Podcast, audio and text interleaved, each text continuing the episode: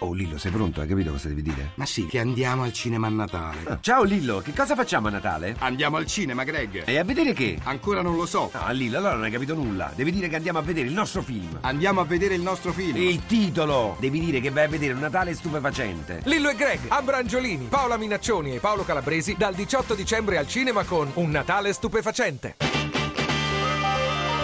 RAI GR1 è giunto il momento di colpire banche, prefetture, questure, uffici di Equitalia, con i dipendenti dentro. È arrivato il momento di farlo, ma farlo contestualmente, non a pescare a questa otto mesi a Milano. Poi credo che la via dell'Italicus sia l'unica percorribile.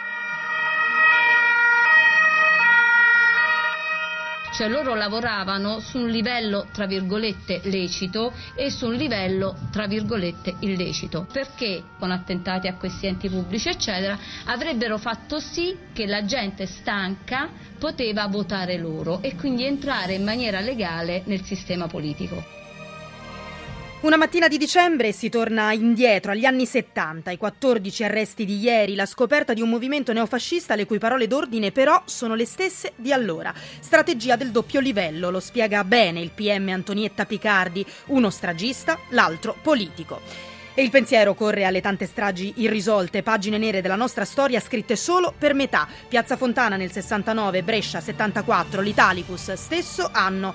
Anche Stefano Manni, capo della banda arrestato ieri, lo cita come riferimento nelle intercettazioni. E in quello stesso tratto ferroviario dell'Appennino, dieci anni dopo, l'attentato a un altro treno, il Rapido 904. Era oggi, il 23 dicembre, ma di 30 anni fa.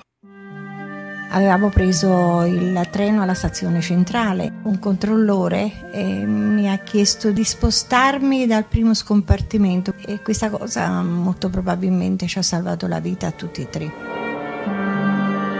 Chiaramente nessuno di noi ha pensato a una bomba, avevamo tutto addosso, le porte, i sedili, che erano scoppiati. Sei o sette di noi ferrovieri siamo andati dentro così, la polvere che c'era della galleria mescolata col sangue c'era un odore acre che era che mi è rimasto nel naso, ancora adesso ce l'ho nel naso quell'odore.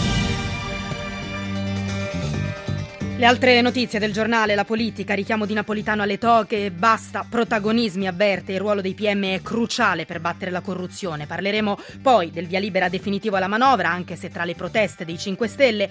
E a proposito di 5 Stelle prosegue la fuga dal movimento, altri tre parlamentari hanno lasciato Grillo. Ancora il richiamo del Papa alla curia, basta esibizionismi e doppie vite, ha detto il pontefice ai prelati. Lo spettacolo con la scomparsa di una grande voce del rock, Joe Cocker. E infine lo sport, il Napoli Napoli che batte la Juve ai rigori e vince la Supercoppa italiana.